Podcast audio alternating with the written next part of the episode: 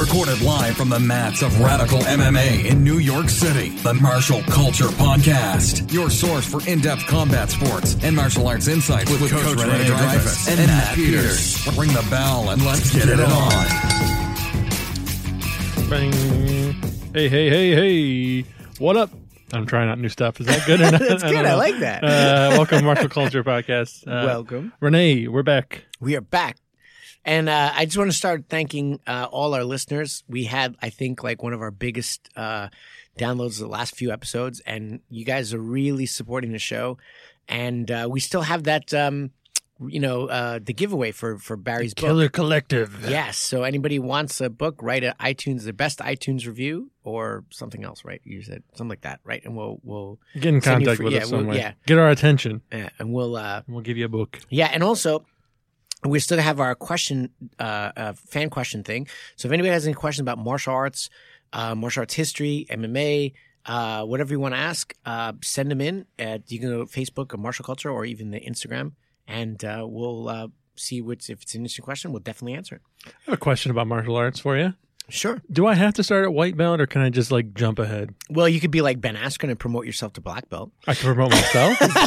is, there a website I have okay, to go to? so that's actually like a really, really interesting. I don't want to start at the Okay, bottom. So let's, you know, we talked about belts a little bit, and like, like at the end of the day, it's like, does a belt really matter?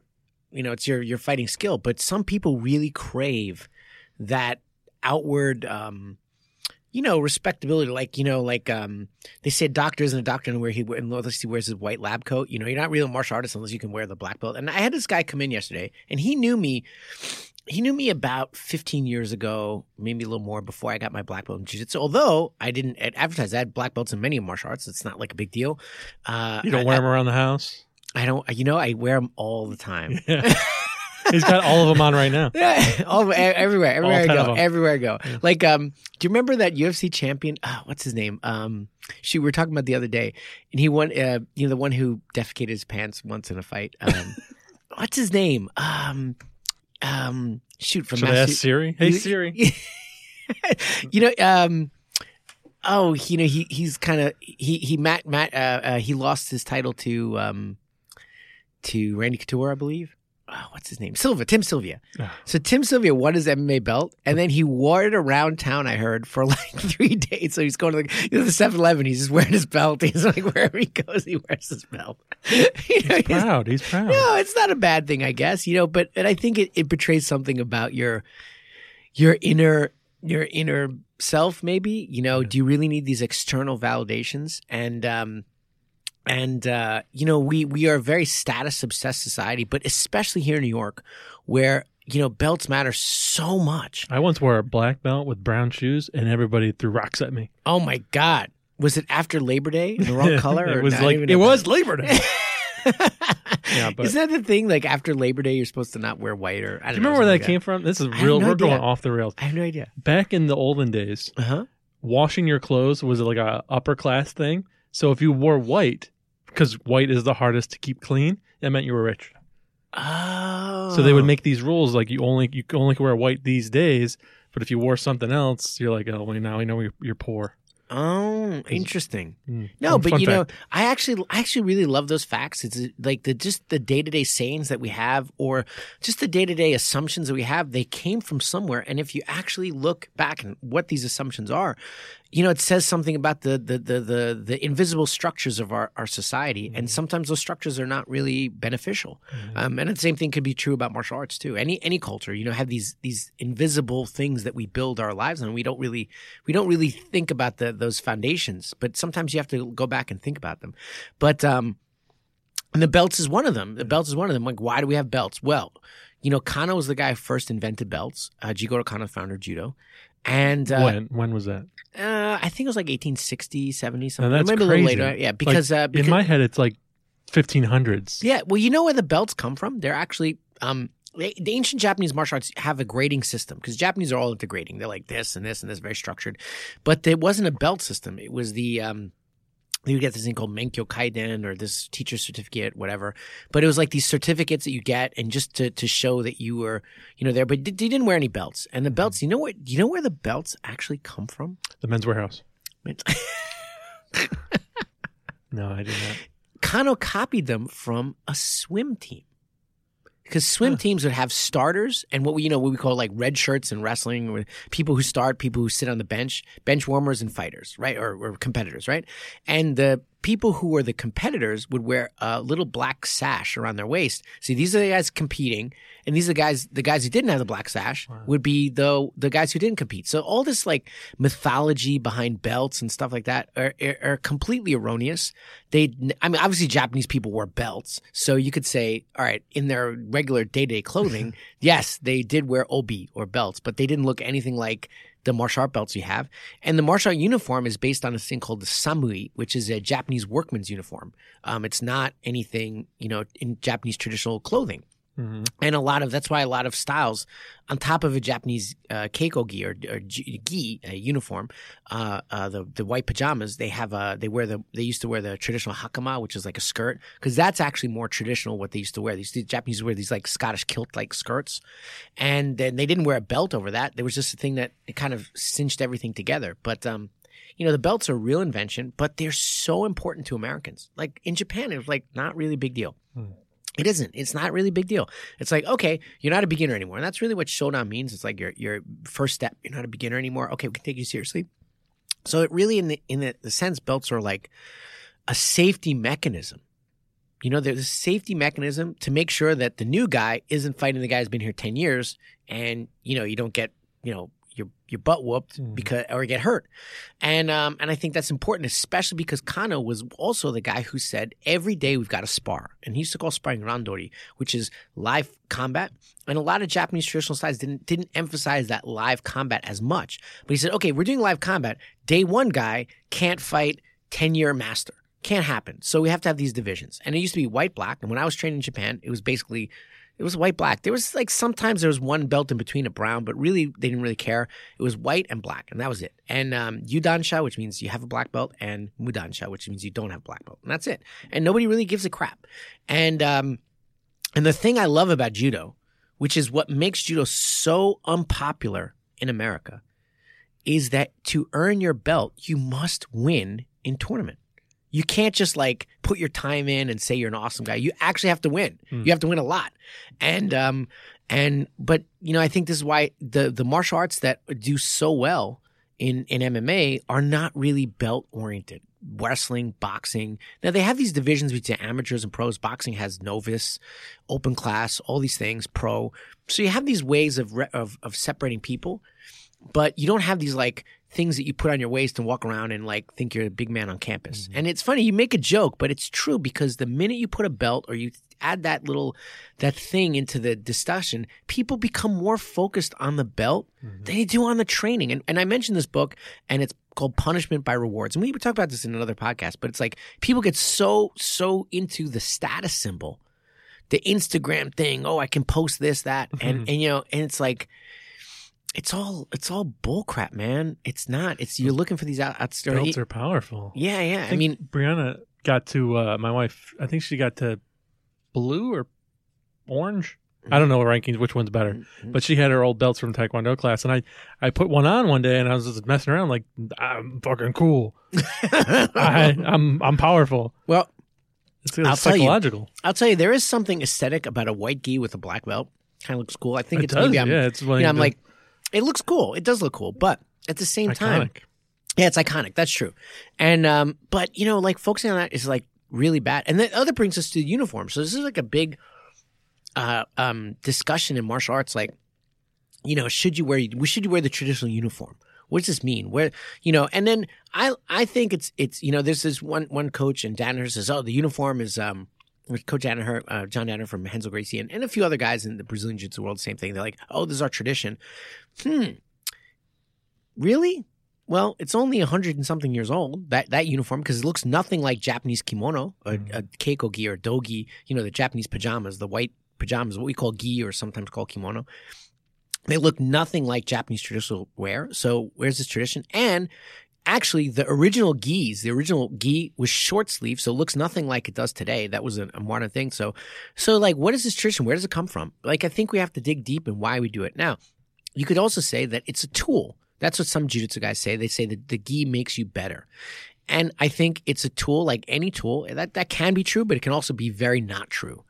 And why do we wear a gi? Why do we wear belts? Why do we do this? Um, you know, and and I think the answer a lot of times is like exactly what you said. It looks cool, and and especially here in New York, and, and we have listeners all over the world, but New York is this weird place where it's like, you know, oh, the Joneses bought a you know a, a a Mercedes, so we have to have a Lexus or whatever. You know, mm-hmm. like this this weird competition. Oh, my Joni got his brown belt in Taekwondo. Oh, well, my Johnny got his black belt.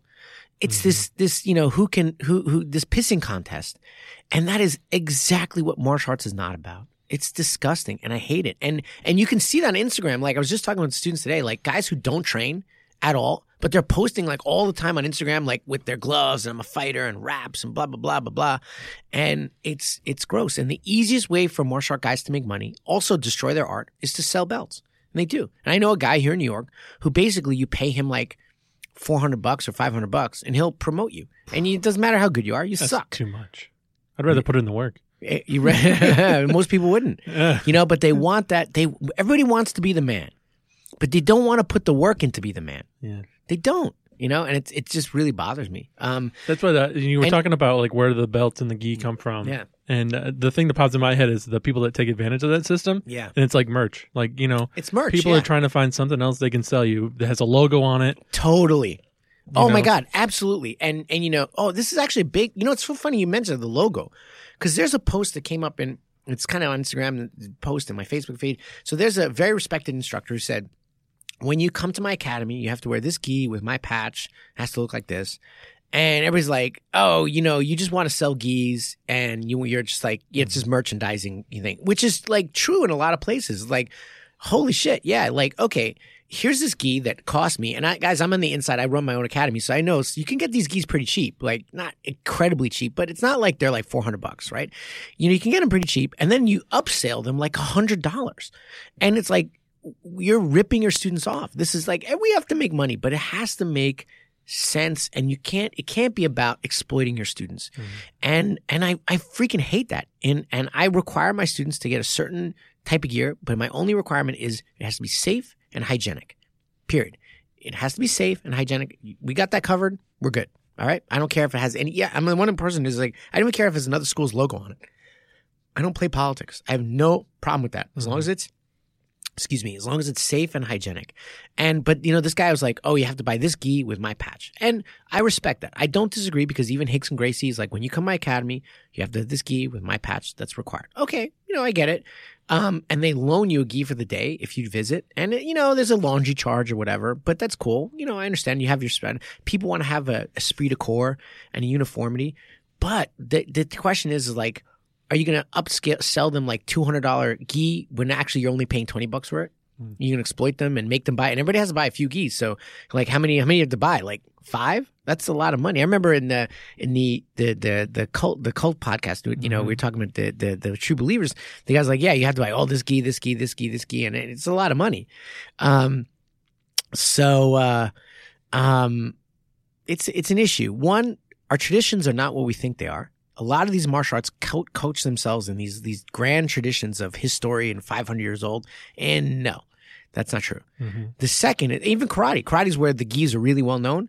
You know most uh, karate comes from okinawa not japan. Most people think it's japanese mainland japanese. Okinawa is an island annexed by japan but it has its own culture and its own uh, uh, dialect and its own and its own it's much more tropical they didn't train in gis. They trained bare chested because it's freaking hot. gis, the gi, the, the, the founder of Shotokan Karate style, Funakoshi Gichin, uh, when he moved to Japan, he's like, oh, this gi thing, it's a little bit, you know, this is actually sanitary. This is a cool thing to wear because Tokyo's a little colder and, you know, hey, it's a sanitary thing. So let's, uh, let's wear these gis. But that's why karate guys wear gis now because they copied it from judo. It's like, they didn't wear gis before, and um, and now it's this big thing, and uh, I, I I don't know, it's these trappings of training that are not training always bother me, and but that being said, in the self defense aspect, we you're right now wearing a hoodie, and um, so understanding what it's like to have your uniform pulled and being manipulated with a piece of clothing, or offsetting the the massive sweat factor, you know, and trying to get a submission when somebody's like super sweaty and it, it really their escape isn't there, but they use the sweat to get out. That's something that you know that we have to address. If you can, the, the clothing is something we wear, so obviously using the clothing to to attack or uh, to learning how not to be used against you is important. And, and for me, back when I was in the karate, one of my favorite things was to grab the guy's lapel and pull him and punch him at the same time. so I, I and like that's a real legit move. I'm kind of sad that gis don't don't in MMA because you know it was one of my things. Like pulling the gi and punch him at the same time, get a lot of power there. Um, and uh, and in hockey, you know, you always see the guys pulling the jersey over the guy's head. Sure. If you don't know how to defend that, you know, you know, so you should train with the uniform as a tool, but rationally and sensi- sensibly. And what And, about uh, going ancient Greek and just training naked? You guys do that at Radical every now and then? We do not. No. Okay. that's that's a fetish website, Matt. You were talking. That's a different place. okay. okay. All right. Well, if you ever change your style, let me know. I'll sign up. we were, you know, you know, actually, it's funny because you know, have you ever heard of Turkish oil wrestling? No. So this is a real thing. This is a real sport, and they rub themselves with olive oil, and then they they do traditional wrestling. That's got to be impossible. And no, it's really hard, right? I have not, actually never done it, but I had a friend, a judo friend from England, who actually competed in it, and it's a real legit sport. It's not a, a joking thing. It's a cultural tre- treasure. Of, I don't know that much about it of, of Turkey, and and getting the grips in this uh, uh, uh, when someone's covering olive incredibly hard. So guess what? You have to be massively technical in your in your grips, and um and it, it's fascinating, you know. So yeah, you know, make a joke, but but that, that to to offset that slipperiness, I'm sure those guys have grips like you know Khabib, like iron. Yeah, Big nails, sharp nails too. No, I don't know. I, I don't think so. All Oh. right. That's what I would do. But I'm a dirty fighter. yeah. so we got completely off topic. Yeah. Um, Apologies. but uh, no, no, but that that's uh that's an interesting. It was an interesting, interesting thing to, to ask. I, I actually appreciate martial that. arts swag. Yes. So we had a, a fight night this weekend uh, over in uh, London town. It was uh, really inconvenient time, 4 p.m. in the afternoon over in the United States, which may be convenient for some people. Yeah, you know what really bothered me is I finished teaching, and then my wife goes, or someone actually wasn't my wife, someone else uh, said, "Oh yeah, I, I, I, I, the results are up," and I'm like, "Okay, I got to avoid them." And then I'm just scrolling through my phone just to just to see something, right? And the result came up, like, "Oh," and I'm like, I didn't want to see it, you know, but I, I wanted watching it. I'm really glad I did. Um, I watched almost the entire card. Uh, some really interesting fights, and um, I want to say that that I'm sure nobody watched it, but the opening fight between um uh, um, uh, Grundy. Uh, Oh my, I actually just watched that before you walked in. I watched the highlights of that one. yeah, yeah. It was like a like that was a good fight. it was a really good fight. Talk It's- about slobber knocker. I know, and technical. It wasn't like you know this guy Grundy is is like legit, and I was like, wow, this is really nice to watch. It's like usually the first fight of the night is like me, you know, and uh, they were really freaking good. And um, and there was the girl fight, Cachoeira versus Molly McCann. Uh, um, and uh, you know, not the Cachoeira's like she's like cyborg you know? She's just physical specimen. And she has a really interesting backstory where she overcame drugs and you know kind of like um remodeled her life and doing positive martial arts and i respect that. But she's more like a power fighter than like technical. And then you have mccann who's like kind of muay thai champ. But again like a little bit not as as clean as some of the other people in the division in terms of technique, but definitely definitely good.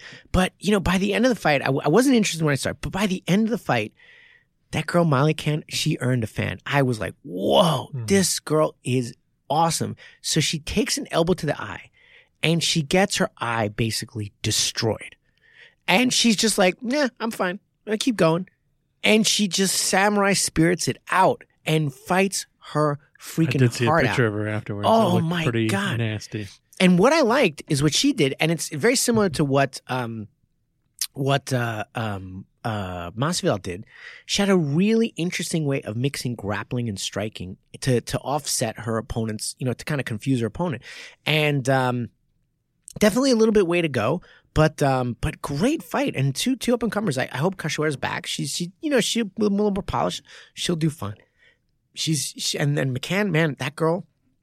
The next time she fights, I'm watching her and rooting for her. She is, she's just earned my respect. That is great and um, really, really cool, cool fight. And then um, there was uh, Danny Hatchett versus uh, Dan Ige, and um, beautiful, just beautiful jiu-jitsu. Pass guard mount, naked boom, this is done. And then, um, then you know, okay, so um, we had we had a fight where it was um, uh, on the undercard was Silva versus Roberts, and I want to talk about that, and also want to talk about Wood and Quinones. Are those two fights, right? So these are these are all up and comers, but um, this guy Silva is a BJJ guy.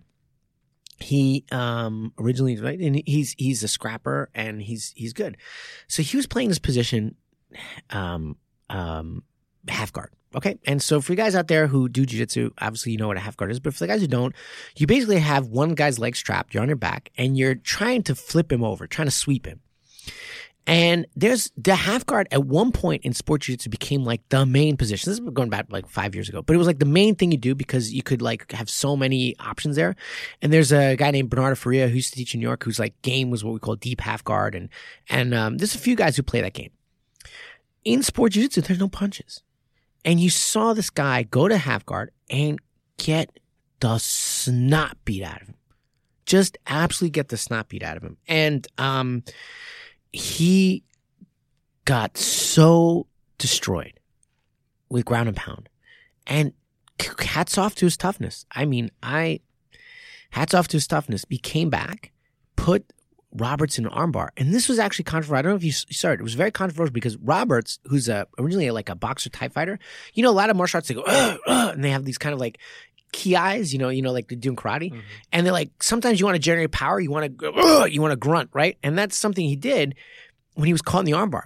But he was already out, but he was kind of generating, like trying to trying to like Mm-hmm. enthuse himself or something. Dragon Ball Z style. Right, exactly, or something like that, you know, like get his kamehameha going. Yeah. And um, but the referee thought it was a verbal tap. oh, come on. Yeah, and he stopped the fight. And you can see he's he's out of the armbar. So it was like the rule is, I mean, the the referee was completely right because the rule is verbal tap is ver- you scream, it's a verbal tap. And and you know with G and we we and my fighters we go off to these local shows and they say if you may if you're caught in a submission and you go like that, we will stop the fight. That is understood rule. But it, it's sad to say because you know he just made he made a rookie mistake. Um, uh, and and it kind of like is against the guys of the karate and the Muay Thai backgrounds who kind of like this. If they do that when they're caught in a arm in an armbar, it's not really the best way to escape anyway. But but you know it's kind of like not a fair thing, you know. but it is one of the rules, and and it was like a very controversial tap, and I felt I felt really bad for the guy, you know.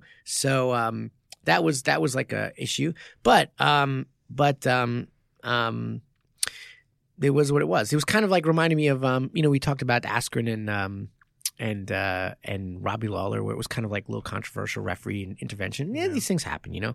Uh the referee was in the right this time because he did make that noise.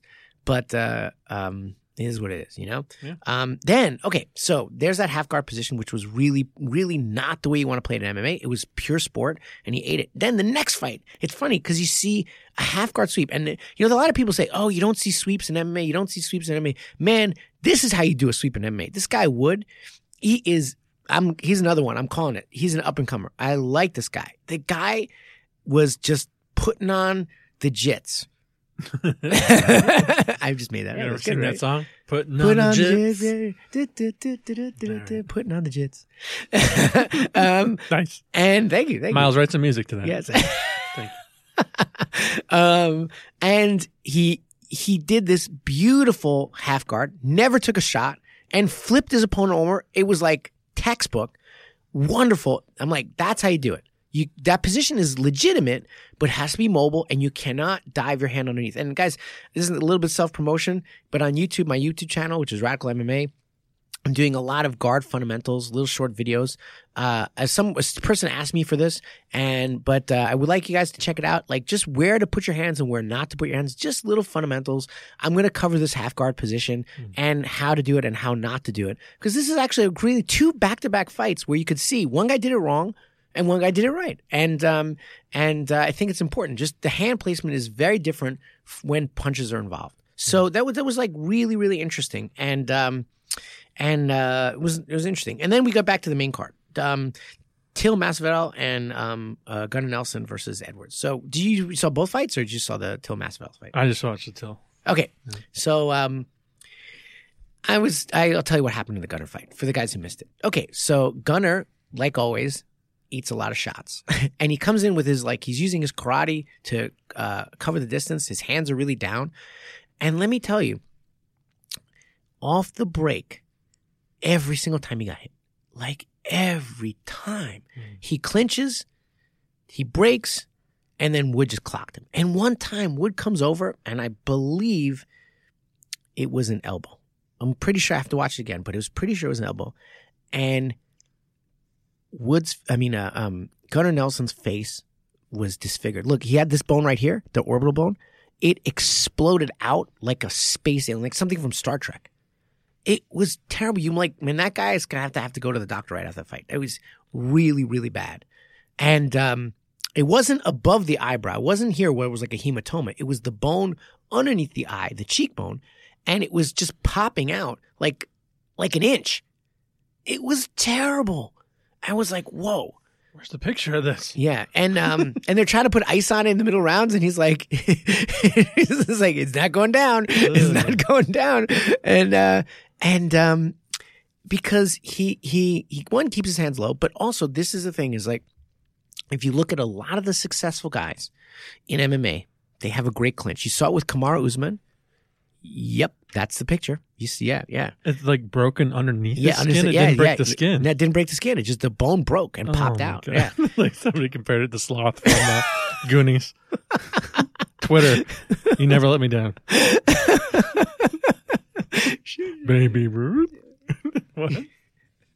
Um, but uh, um, you know, the, you look at the top guys in MMA, and they have a great, not just wrestling, but a stand-up clinch game.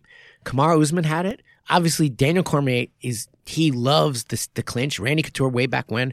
Um, if you're in the clinch, you have to have a step. And and what what what what Nelson's grips were kind of wrong, and he was like almost looked like he wanted to set up judo, but he didn't, and he wasn't using any judo at all. He wasn't using any Greco. He was trying to go down for takedowns, and he got a few, but a lot of times he didn't, and he got destroyed.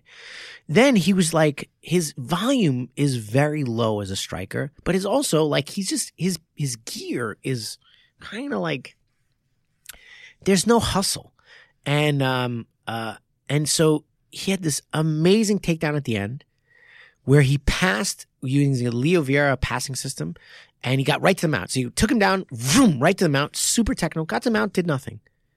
And it was like 50 seconds left. It was exactly 50 some 52 seconds left. So if he had just teed off on him and boom, he might even run around. But he's like, you know, na, na, na, na, na. and this is kind of like the downfall of like some jujitsu guys is they're so like step by step. And, you know, Erik Paulson used to call jiu-jitsu a game of real estate where you're going, boom. It's sort of like Monopoly where you want to build a house here and build a house here and, you know, get it come railroads together. And it's like step by step, very, very that, yeah. methodical, right? Yeah. And, and yeah, that can serve you well, but it can also, like anything, it can also hamper you. Sometimes you just gotta freaking go. And if you look at old Rickson, like when Rickson, Rickson decided to go, he would go. You know, like you look at, you know, these guys that when they're in a position, they go, you know, like, especially with the strikes. And I, I think he was in mounting the guy and he mounted him for almost a minute and put almost no damage on him, nothing. And I'm like, dude, you're losing the fight. And man, what are, what are you doing? Um, so it was very frustrating. Although I'm a, I'm a fan of Gunnar Nelson, I think he's a great guy. But but you he's he's got to work on his stand up clinch and not take so much damage on the break and um and find a find another gear. Man, there's there's got to be hustle. And we always talk about like um you know for me it's how is MMA relevant to self defense? You know, so you know if somebody listens to this podcast, you know, a year from now, they're not even going to remember this fight. But it, you know, what we want to do is what do we want to learn from this fight is that you know imagine sometimes you have to finish a fight fast you know you you you have to have this gear maybe you have to take care of this guy because there's his friend down the street so you know just being methodical just being like boom boom boom boom boom boom boom taking your time it, you can't always be that way. You have to have these these gears these you know the fifth gear ready to go vroom, rev it up like a race mm-hmm. car. And and that's to me you know we we we say like you know you know like a, a top MMA athlete or a top combat athlete, top anybody, what you should do is you should have different gears that you can switch into. You know, okay, your first gear, boom, you know, okay, taking a time, taking it slow, boom, fifth gear, vroom, come back, first gear. And that's also called, you know, like, um, it, it's, it's playing games with the pace. Some strikers are really good at that and it, it throws you off.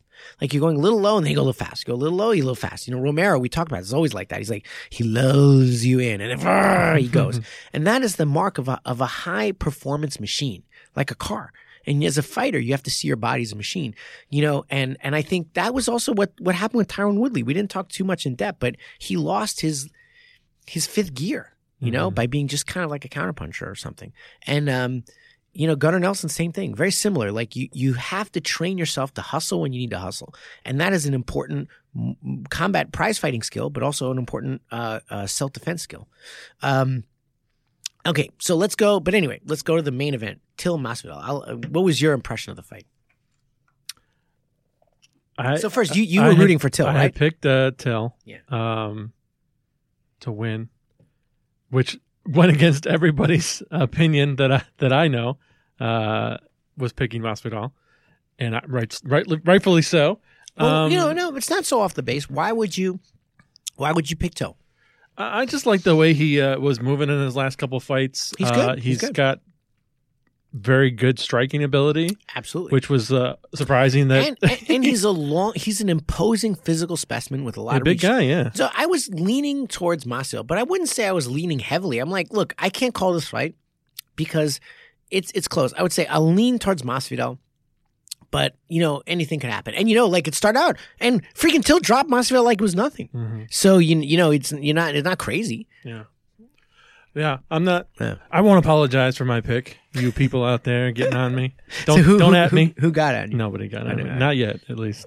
Maybe eventually. I'll probably get a message from Nathan being like, "Uh, you lost another bet," even though we we didn't bet. People just assume that we bet uh, because I'm not allowed to bet anymore You know why not? Yeah, I, t- I didn't know about that. because that. I lose. I'm a loser. I You're not a can't loser. win. You're not a loser. I can't win these things. no, You see, I only choose the bets that I know that I can win. No, no, no. I have a good sense that I can win. what was the fight that you picked? Like the total opposite. Like was it Yeah. the the Rose last Rose fight? I think you picked uh, Yeah, yeah, I The gave underdog. you. Yeah, right. Yeah, Yeah. yeah. And no, and also And- I and was Rose lost. and and uh, and I I um. Rose lost? No, she she doesn't. uh, No. She won. You, I gave you. I get. I took Rose, and you took um yeah. Yeah, Yunus. yeah, yeah. Yeah. and Whatever. because Nama you're trying to throw me a bone, and it Yeah, yeah, went the did it opposite again. way. I did it again. You knew I was. You're like the second time. You're like, wait a minute, wait a minute. I will never bet on a, on a Jon Jones fight because I know I'll pick him and he'll lose. no, no, yeah, you'll just jinx him. no, but um, But it was a good fight. Um, I mean, I was surprised at the ending just because it was, it went, you know, striking was really a big factor, and Masvidal knocked him out. yeah, you know, it's okay. This is how I see the fight. Is first of all, Masvidal is a veteran. The kid grew up hard, and he was fighting. in- Thirty three. do you know his background? Thirty three background? wins. Do you know his background? No. He's from those um, video backyard fights from Florida. Oh, You know where Kimbo Slice Kimbo. Slice. and Kimbo was like the guy who found him, Oh, and he was well, like, if I'd known that, I would have picked him. no, I mean- I mean, and he he was you know he was he was doing these fights in in his backyard, and he also um, wrestled in high school, and uh, unfortunately he wasn't the best student, so that didn't the college the, the school stuff didn't work out for him. But um, but he was one of these backyard brawls, and you can see back way back when, you know, he's he's been fighting since he was a kid. So there's a collected and technical. I mean, he was he was he wasn't like brawling. He was he had some proto you know skill in boxing, and he's always developed it. And he has a very good wrestling background. And um, I've always been a fan of his. I think what happens is, is some some fights didn't go his way because he was just fighting you know very high level guys, or you know he I think he had some conditioning problems, things like that, or just just you know maturing as a fighter. But he has a lot of a lot of ring experience. I've never seen him have a bad fight. Hmm. That I, I've seen, I haven't seen every single one of fight, but I've never seen him have a bad. Fight. He's always in there, always competitive, always technical, always slick, and I've been a fan of his. Um, not of his mullet now, though, but that's a different story. and um, he's a very good infighter, and he's tricky. And what he did in this fight was the first thing he did, what I absolutely loved, is he went for a double leg. So he's going for the guy's legs, knee taps the guy, so he's holding the guy's knee lets the guy defend, and comes over with this hellacious freaking overhand bomb. That to me is what I love. It's strapling. It's not striking. It's not grappling. It's strapping. You heard it here first. You heard it here first. It's strapping. I'm creating my own martial art. Hashtag Strapple. strapple. and um, but that's what MMA is. It's a combination of two. And he faked him out. He's like, "Oh, you think we're grappling? No, we're not. We're striking." And then he was angle changing in real ways. Um, we call this move in, in our academy called the power hook, where you angle out with a hook.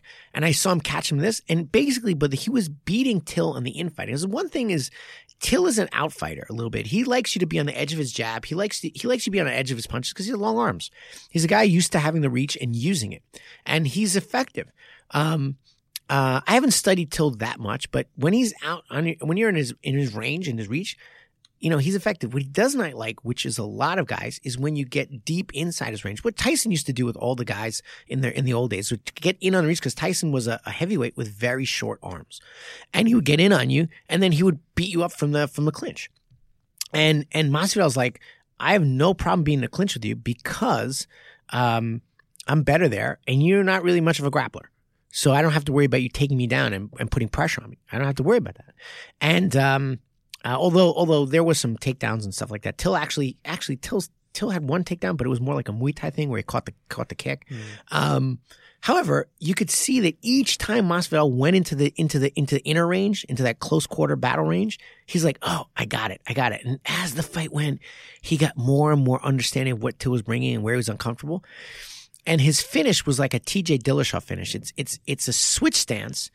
He did switch stance punch and then came with the with the uh, I believe it was um it was a left hook, oh, left left hook, and uh, and and it was a great combination, very technical. But he's always he's always kind of like playing with the angles, and it just showed a savvier striker. Till will be back, but he also needs some more. Um, you can see it with his loss to um, to Woodley. You could see it here. He needs a few more tools in his pocket to, to be in the in that top. Sounds top like range. Masvidal really did his homework on this one.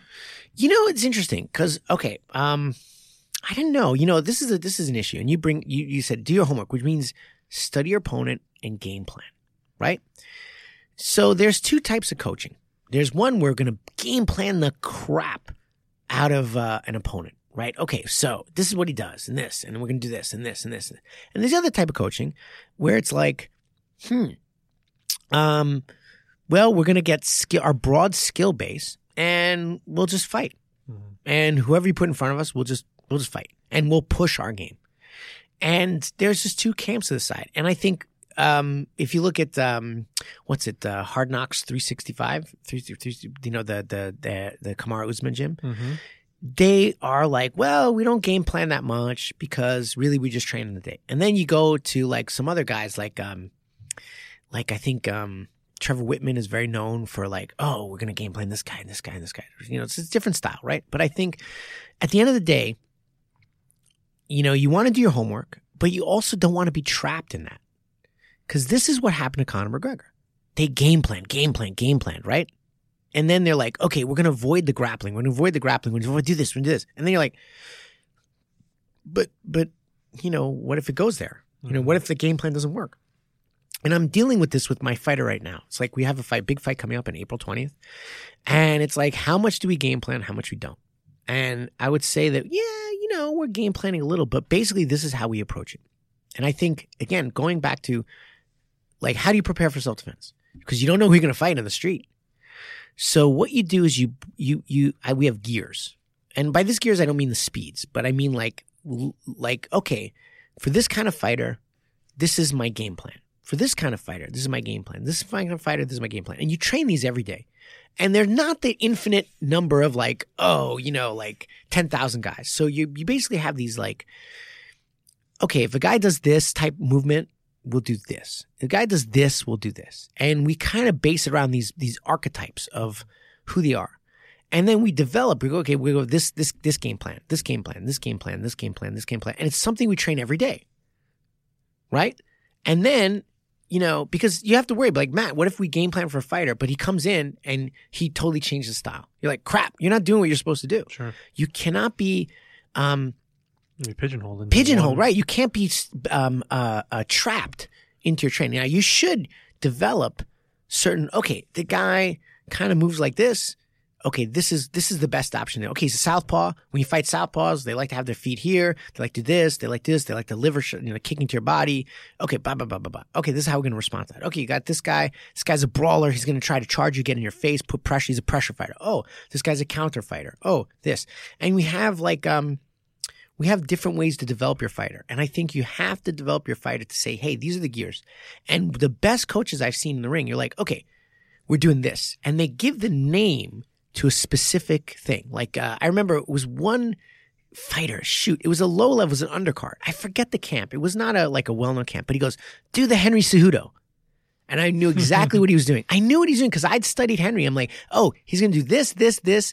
Go for the go for the inside trip, and then he's gonna come over and try to. I'm like, I knew exactly what he's talking about because there was like guy was defending in a way that Henry Cejudo's like Yeah. you know, you could tell that they had these these planned responses. And he calls out. He doesn't say hit the overhand or hit this. He's like, here, here's this thing. Yeah. Henry Cejudo, boom, and the guy's like, yeah, got it, boom. That's where we're going. We're going into this this this pl- game plan, and it's not like, oh, okay, like they did the Henry Cejudo the whole camp. I I could tell, like he just called it out. It was just something they did in training, and oh, do the do the Dillashaw. This is one thing we do in we do the Dillashaw. Fight like Dillashaw. Boom, boom. You're going to this, and like that's the that's the the key to that puzzle.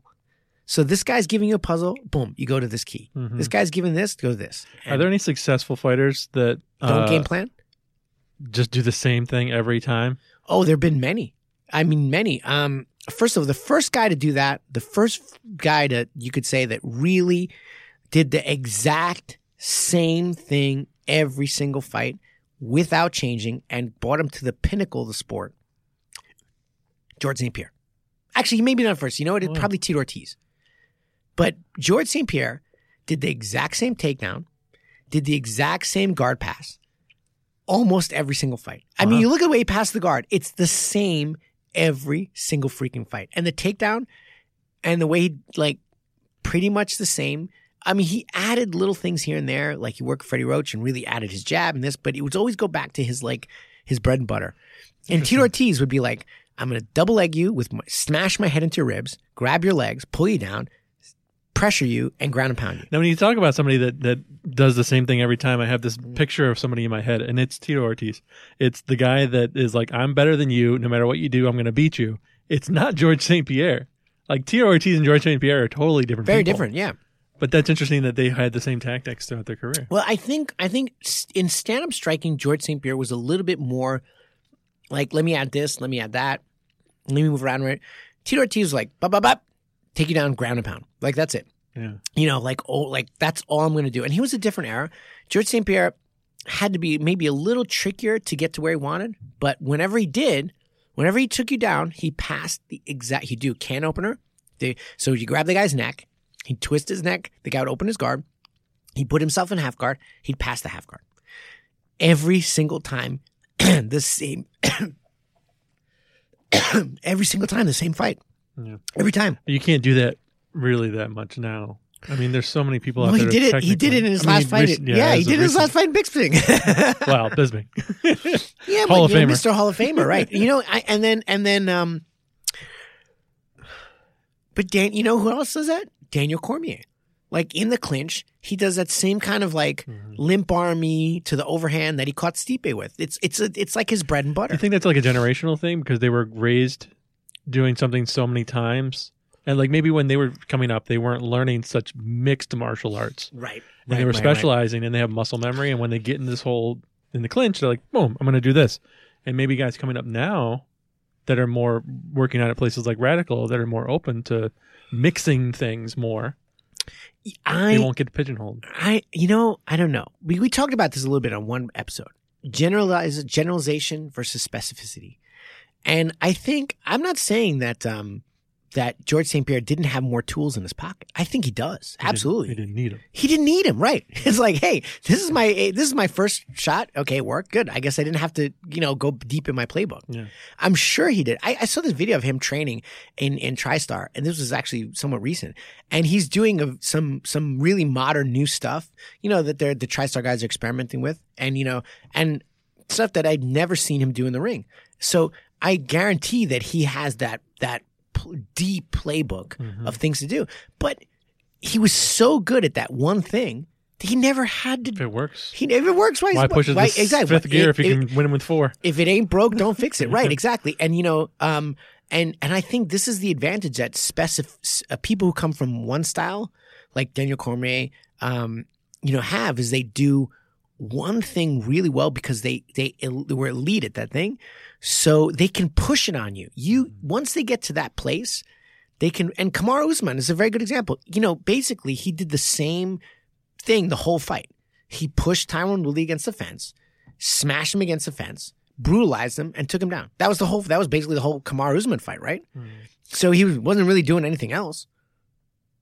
It was pretty great though. It was. I mean, that's not. That's not a criticism. That was amazing. Yeah. Like you know, if this is working, you know, keep doing it. and um, you know, and Khabib, Khabib is like I gut wrench you around the waist, and I ride that out till you just want to die. I grab your wrist, I I grapevine your leg, and then I beat the live ever living shit out of you. Yeah. Like you know, Khabib is like it's it's so they do these couple things incredibly well. And I'll tell you, even though we like to encourage a deep playbook at Radical, um, and I think at any gym, they they they most gyms encourage a deep playbook, but you gotta have that one thing that's yours. And I always say this, like, okay, Matt, you're a samurai, samurai Matt. Cool. Matt, what do you have on your hip? I have swords. Exactly. Swords. Now, you might have a bow and arrow. You might have some other stuff. You actually have three swords. You might have, you know, the tanto, the wakizashi, and the and the and the katana. But if you were gonna say which one you did, it's the katana. That's your sword. That's your that's your life. That's your go. That's your thing. That's your jam. You have to have one thing that you are a you, that that's your that's your jam. That's your special stuff. move. Yeah, your special move, right? Your special like we were talking about the combination, the little A B A B A B Bob. That's my you know Hadoken or something, right? You know, every fighter has to have that. That one thing they do. Conor McGregor, what has he got? He got that that bazooka in his hand, and everything is to set up that bazooka. And um, you know, Jose Aldo, low kicks. You know, every fighter has that one thing that they're like, whoa, that's amazing. And if you don't have that, generally you you know you're just kind of really good at everything. Generally, you don't get to the upper upper echelon because you need that one thing that's like, hey, this where I'm here, now you're dead. Yeah. You know, and I mean, look at um, what's his name? Um, uh, um, shoot, uh, the Uriah Faber team, the entire team. You know, the Team Alpha Male team. Yeah. You know, known for their head and arm, you know, guillotines. Like all the entire team, it's like, okay, we're we're wrestlers and we're this, but man, if we latch onto your head and arm, you're gonna have a bad day, and everybody knows that. It's great. It's it's a it's a really cool thing. Yeah. Um, I encourage each of my students to have their own, you know, special move that they refine over and over again. So Chi blast. chi blast, yeah. not chi blast. Sorry. well, if they can do it, do It it. did, yes, you know what? If I'm all in can, favor. If you can, if you can win a fight with chi, well, before we leave, I, I want to talk about uh, you, this deadly weapon. Well, not deadly weapon, but this uh, self-defense Yeah. tool uh, that Rene has for us today, because we, we like to talk about some cool gadgets and self-defense. yes, Uh, yes. What do you got there, Wolverine? All right, so uh, this is a, a device called the the um, Tiger Lady. Tiger Lady. and you know we're very um, interested in self defense, and um, so I'm always looking at self defense products that that have an ability to keep you safe. And you know we introduced the last one we talked about was the the little Viper, which is that is that is that is amazing. It's this you know little uh, hand, uh, uh, um, wrist wrist like looks like a wrist uh, uh, wristwatch, but you wear it and it sprays pepper spray, so it's instantly deployable. Now this is more, I think, developed uh, for joggers, and it is a thing you keep in your hand, and when you press on it, three claws come out to rake a guy's face or something like that. And I played around with it, and it actually feels really good in the hand, um, and it is really freaking sharp. And I will not be mean to you, Matt, and do it to you because then. I'm going to get kicked off I the show. I have no place that. to do my podcast because your wife is going to kill me. um, but it, it is a very effective tool. However, I have some problems with this. All right. And this is number one. There was a study um, done of self defense training. So this is not weapons, but self defense training and the use of eye gouging in by victims to defend themselves when they're being assaulted. So things like eye gouging or things like that. It found that most women, it was mostly primarily women study. Uh, I, I have to, I don't have the study in front of me, but it was like most women had a natural hesitation to eye gouge, Mm-hmm. even when they were in a kind of life or death scenario. So it's, they, it's icky. Right, but it's not just icky. But you're told like Matt, you're a nice guy, and I'm a, I'm I'm actually most people say I'm not a nice guy, but but you know, but to, what did your mom tell you? Said mom said Matt, don't stick your finger in people's eye. And how old were you when she first said that? Probably two, because you're two and you probably stuck your finger in someone's eye accidentally. And like, don't do I actually scratched my mom's cornea. oh, you did. I did. oh, you're So I learned that early on. Yeah, how old are you? I think I was like one. Yeah, yeah, exactly. Okay, right, right, right. But no, exactly. And so those those those socializations, those those those learned habits, traits are very very hard to overcome. Mm-hmm. You basic humanity, and this is why soldiers very often come back from war with, you know. A lot of PTSD. It's not the only reason, obviously, but basically, you're told be a good person, be a good person, and then you do nine weeks of training, and you so go kill everybody in front of you, and you can't make that switch. It's mm. not easy. Now, some soldiers, you know, through their training, are able to do that, and obviously, PTSD, PTSD is a big issue. This is not the only reason I'm not saying that, but it is one. Is basically your whole life you're told don't do things, and then you're told do them, and this is a really big self defense issue. For me personally, I was always like, you know, doing karate, but my parents were like, don't ever hit someone in anger. Don't do this. Don't do this. Don't do this. That's so strong that actually, when I was in slightly like kind of self defensey bullying type scenario, I really, really held back to the the um. I mean, I wasn't in a life or death situation. It's more like a like a you know junior high school, high school bullying kind of thing. But I really held back because I'm like, oh, I don't want to, you know, get to the point where it endangered me. So I, I could not, you know, let slip the dogs of war when I needed it because I was so socialized. You know, my parents were very worried about, you know, I did karate at a young age and it's training a long time. So they're very worried about me hurting someone legitimately. And that's not a, that's not a bad thing. And I think that's the, the, the criticism of, uh, or the, the, the, the, the worry of a lot of mothers out there um, when their kids do martial arts, they're like, I don't want my son to be a bully. I don't want him to, you know, hurt people. Great, of course, totally understood. But when we when we socialize people so much, uh, particularly women uh, are socialized to be a certain way. I'm not saying that's a good thing, but they are. And so tools like this, every single girl I've shown this tool, they they cringe when I show it to them. They cringe. So it's an effective tool, but at the same time, and I, I brought in the academy like, ooh, like that. Oh, it's icky, like you said. So we have this. If you're going to use a tool like this, you have to understand the natural tendency of humans to not deploy this thing because it's like, whoa, I don't want to do that. And and let me tell you, this is all unconscious. You'd say, oh no, of course, if my life were threatened, I would have no problem scratching some guy's face out. The thing is, it's not a, that's a rational choice. You're not in a rational zone. You're, you're being attacked. It's all emotional. It's all programming. It's subconscious. So, you know, and the study, I think was from um, University of Texas A&M or something like that. They said that, you know, they're doing all this like eye gouging self-defense stuff and they never used it.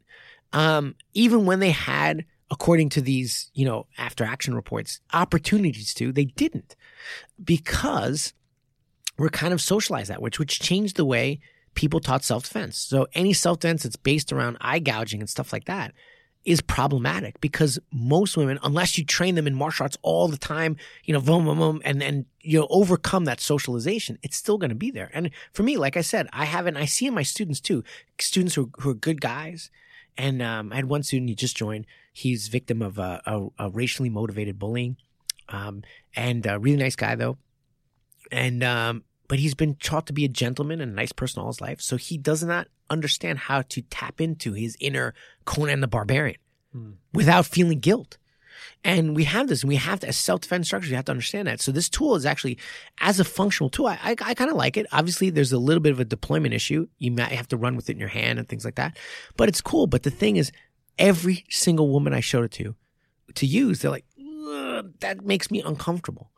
And it, it was really interesting. So I would say I recommend the tool, and I think they're really it's a good product, well made product. I've used it, um, tested it out on a on a sandbag, and very very sturdy, good, well made product, easy to carry, feels good in the hand.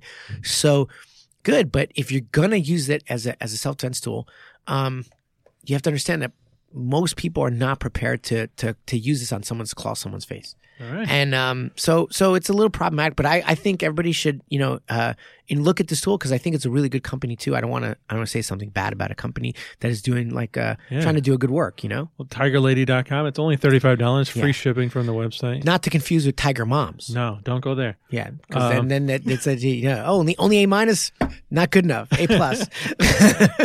Also, uh, be wary of anybody that picks this up and uses it without any uh, guilty conscience because they're probably a psychopath, um, as Rene says. He's got stuff in his mouth. He can't contradict me. Um, but no, seriously, maybe it, maybe it's a little bit more of a just a, a peace of mind. If, Yeah. you, if you're never going to use it, maybe it just keeps you. You feel like if you had to, you could. if I had to choose between this one and the little Viper, I would absolutely choose the little Viper Yeah. because you know the the the one it's instantly deployable. And the other thing about the little Viper that was really cool is because nobody had that reaction, like, "Oh, I'll just spray it in his face. he'll can't see, and I run away." Yeah. So This is more intimate. yeah, this is this is more like I'm gonna you know mess you up. But again, it's also a deployability issue. Um, it is it is it is something you have to have in your hand, and um, I really like the concept of the little Viper. Still, that's my number one because it's it's just you're wearing it on your wrist, and you know you could you could wear it on your wrist at a club. You could wear it on your wrist at uh, you know um, hanging out with friends. It just your it just looks like anything, a Fitbit. yeah. It looks like a fit. it looks like a Fitbit, and and then you just spray it in, in, in. If you're in a situation where you need to get out, it's it's right there. Um, particularly, you know, a lot of people doing the online dating. Um, if you're you know unsure about how where things go, or you're in a bar or something like that, there's always a, something you can do to to to just wear it on your wrist, and it, it just looks like a like a, a like a like a Fitbit. So that is my number one for self defense so far. I really like it a lot.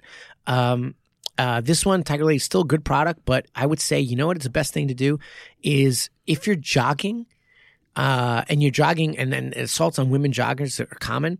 This is also something you have that you can kind of hold in your hand, and this is maybe something you have while you're while you're jogging, or something like that. I'm gonna get all. I'm gonna get two Tiger Ladies and and then uh, two of the snake things, little viper. little vipers, and I'm gonna run around the park and say, "Oh, attack me! Let's go." All right, well, that's going to wrap it up for us. Uh, check out TigerLady.com. We're not affiliated with them, but it's still a good product and a good company. Yeah, it's good- good product. Um, so look into that, and then the little Viper on Amazon for twenty bucks. Great Not product. legal in New York State. The little Tiger Lady is legal in New York State. It is. Um, so grab it and then uh, go run in the park. But don't tell them we. I, I don't. I don't condone that. Don't look for a fight. Don't look for a fight. Uh, but be ready if one shows up for you. All right, Well, and uh, and also, don't worry about belts. Don't worry about belts unless you need one. Then uh, wear a belt. Yeah. Uh, check Make out it match your Radical. Check out Radical MMA uh, YouTube channel. Yes, And they're also sharing some uh, clips on the Instagram, the Radical MMA uh, Instagram. What is just a Radical MMA? MMA? Rabbit, Radical MMA NYC. They're, and um, uh, yeah, so we're going to be talking about um, you know how to play, how to where to place your hands when you're playing a guard, especially when someone's fighting fighting you, you know, uh, with punches. I learned where to place my hands in middle school, and that's all we're gonna we have for tonight. Let's uh, see you later. Thanks for listening. Follow us on Twitter at Martial underscore culture and on Instagram at Martial Culture Cast. Please leave a review on iTunes and we'll see you next time on the Martial Culture Podcast.